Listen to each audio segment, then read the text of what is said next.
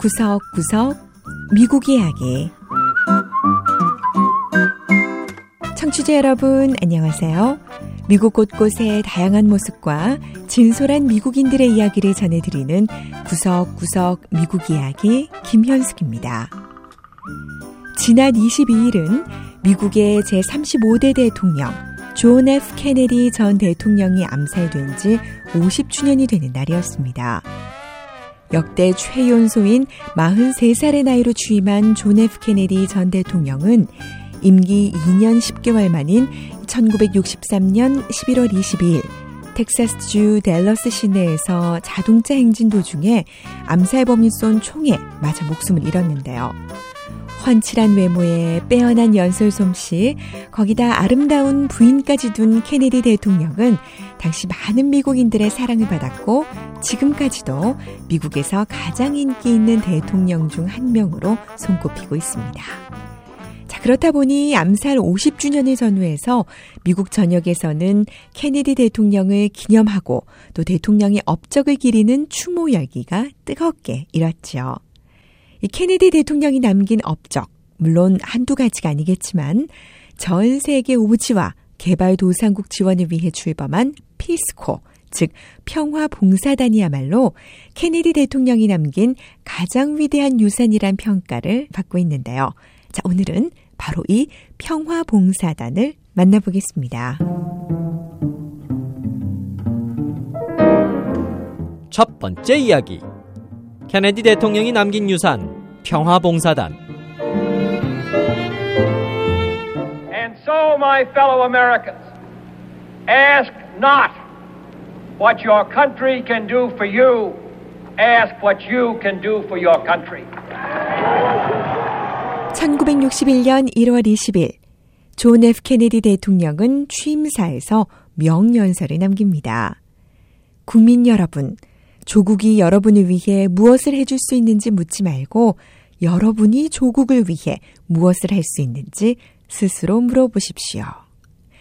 이 연설을 들은 미국의 많은 젊은이들은 조국을 위해 자신이 누리던 것들은 잠시 포기하고 오지로 개발도상국으로 떠났습니다. 평화봉사단이란 이름으로 말이지요. I have today signed an executive order providing for the establishment of a Peace Corps on a temporary pilot basis. 당시 케네디 대통령의 자문이었던 해리스 워포드 연방 상원의원은 평화봉사단은 존 F 케네디 대통령의 역점 사업 중 하나였다고 말하네요. Putting that together was one of the great experiences of my own uh, life. 제 모든 걸 쏟아부어서 평화봉사단을 기획한 건 제 인생에 있어 매우 값진 경험이었습니다. 케네디 대통령은 말로서 그치지 않고요. 실천에 옮기길 원했죠.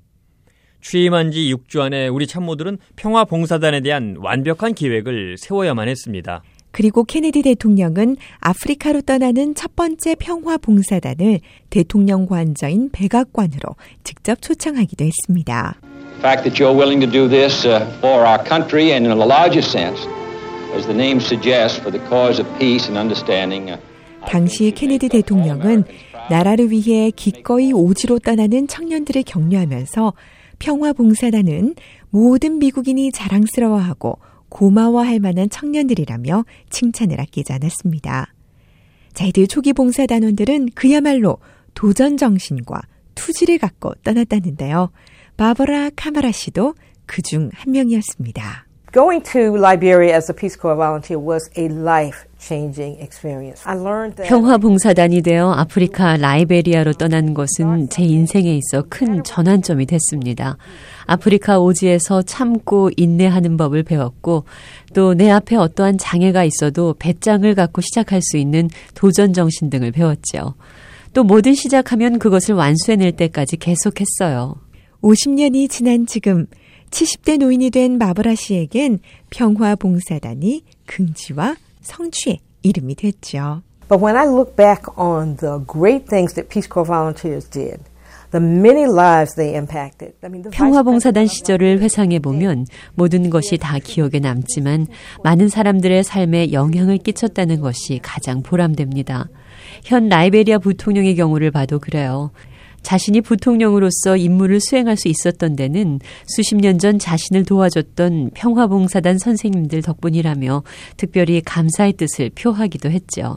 주로 저개발국이나 개발도상국의 교육, 농업, 무역, 기술 향상, 또 위생 상태 개선 등의 목적으로 파견되는 평화봉사단은 지금까지도 이어지고 있습니다. 바버라 씨는 평화봉사단이야말로 인생을 바꾸는 경험이 될 거라며 많은 젊은이가 이 케네디 대통령의 유산을 이어가길 바란다고 하는데요. When I think back on President Kennedy and creating the Peace Corps,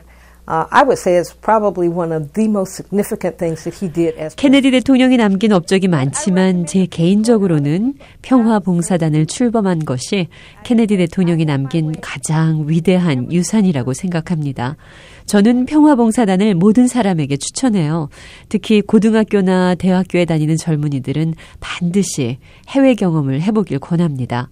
인생이 어떻게 바뀌는지 경험하게 될 거예요. 케네디 대통령의 자문이었던 해리스 월포드 의원은 또 평화봉사단을 통해 미국이 더 나은 방향으로 나아가게 됐다고 말합니다. Around the world, uh, people thought here is the America we've been believing in or hoping for. 세계인들은 미국이 젊고 긍정적이고 할 수 있다는 정신을 갖고 있다고 생각하죠. 네, 미국인은 정말 그렇게 되기 위해 꿈꿔왔어요. 그런데 이런 긍정적인 생각을 심어준 사람이 존 F 케네디 대통령이라고 생각합니다. 1961년 평화봉사단이 발족한 이후 20만 명의 이상의 미국의 젊은이들이 139개국에서 평화봉사단의 이름으로 봉사활동을 펼쳐왔습니다. 자, 그리고 이들의 발걸음은 아직도 이어지고 있는데요. 이 젊은 미국인 자원봉사자들이 밟는 곳곳마다 케네디 대통령의 유산도 함께 전해지고 있습니다.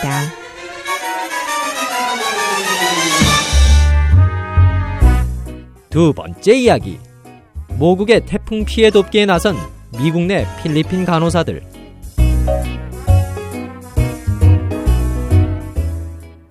이달 초 필리핀의 초강력 태풍 하이엔이 강타했습니다. 워낙에 태풍의 위력이 컸다 보니 엄청난 인명 재산 피해를 가져왔고 아직도 이 태풍의 여파가 계속되고 있는데요. 자, 상황이 이렇다 보니 세계 곳곳에서 지원이 이어지고 있고 이곳 미국에서도 필리핀계 미국인을 중심으로 도움의 손길이 모이고 있습니다. 자, 특히 미국에 사는 필리핀 사람들 중에는 간호사들이 많다고 하는데요. 미국 내 필리핀계 간호사는 약 20만 명으로 해외에서 출생한 미국 간호사의 약 3분의 1이 필리핀계 정도라고 하네요. 자, 이들 필리핀계 간호사들 모국을 돕기 위해 팔을 걷고 나섰다는데요. 미남부 텍사스주의 대도시 휴스톤으로 가서 필리핀계 간호사들을 만나보죠.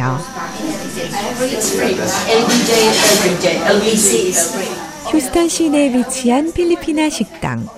이곳은 필리핀계 미국인들, 또 필리핀 음식을 좋아하는 미국인들로 늘 북적이는 인기 식당입니다.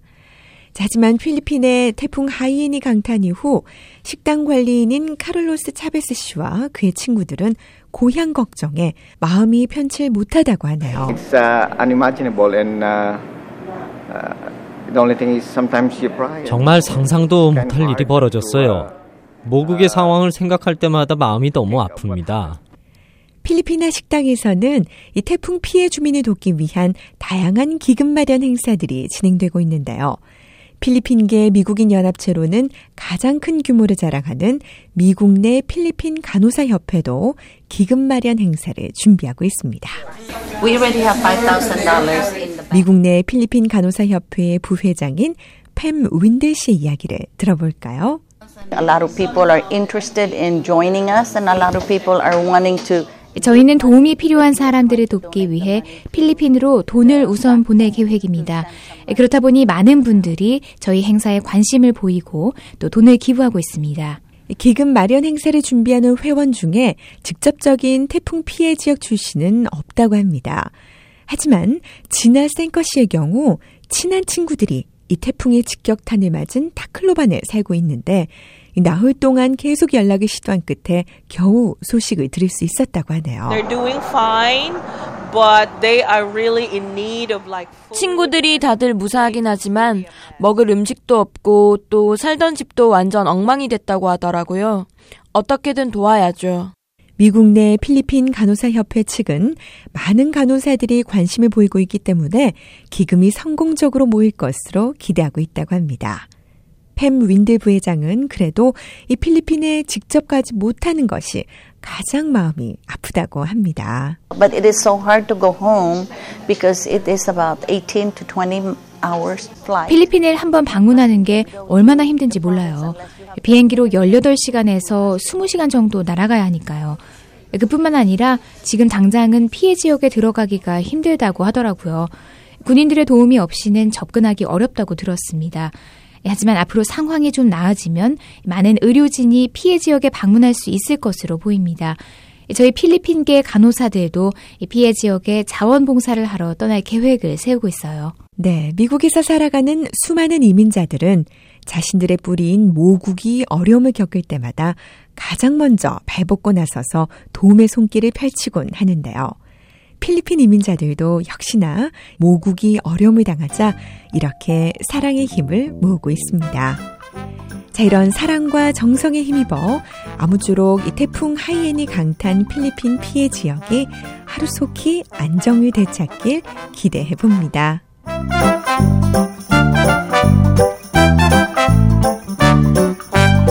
구석구석 미국 이야기.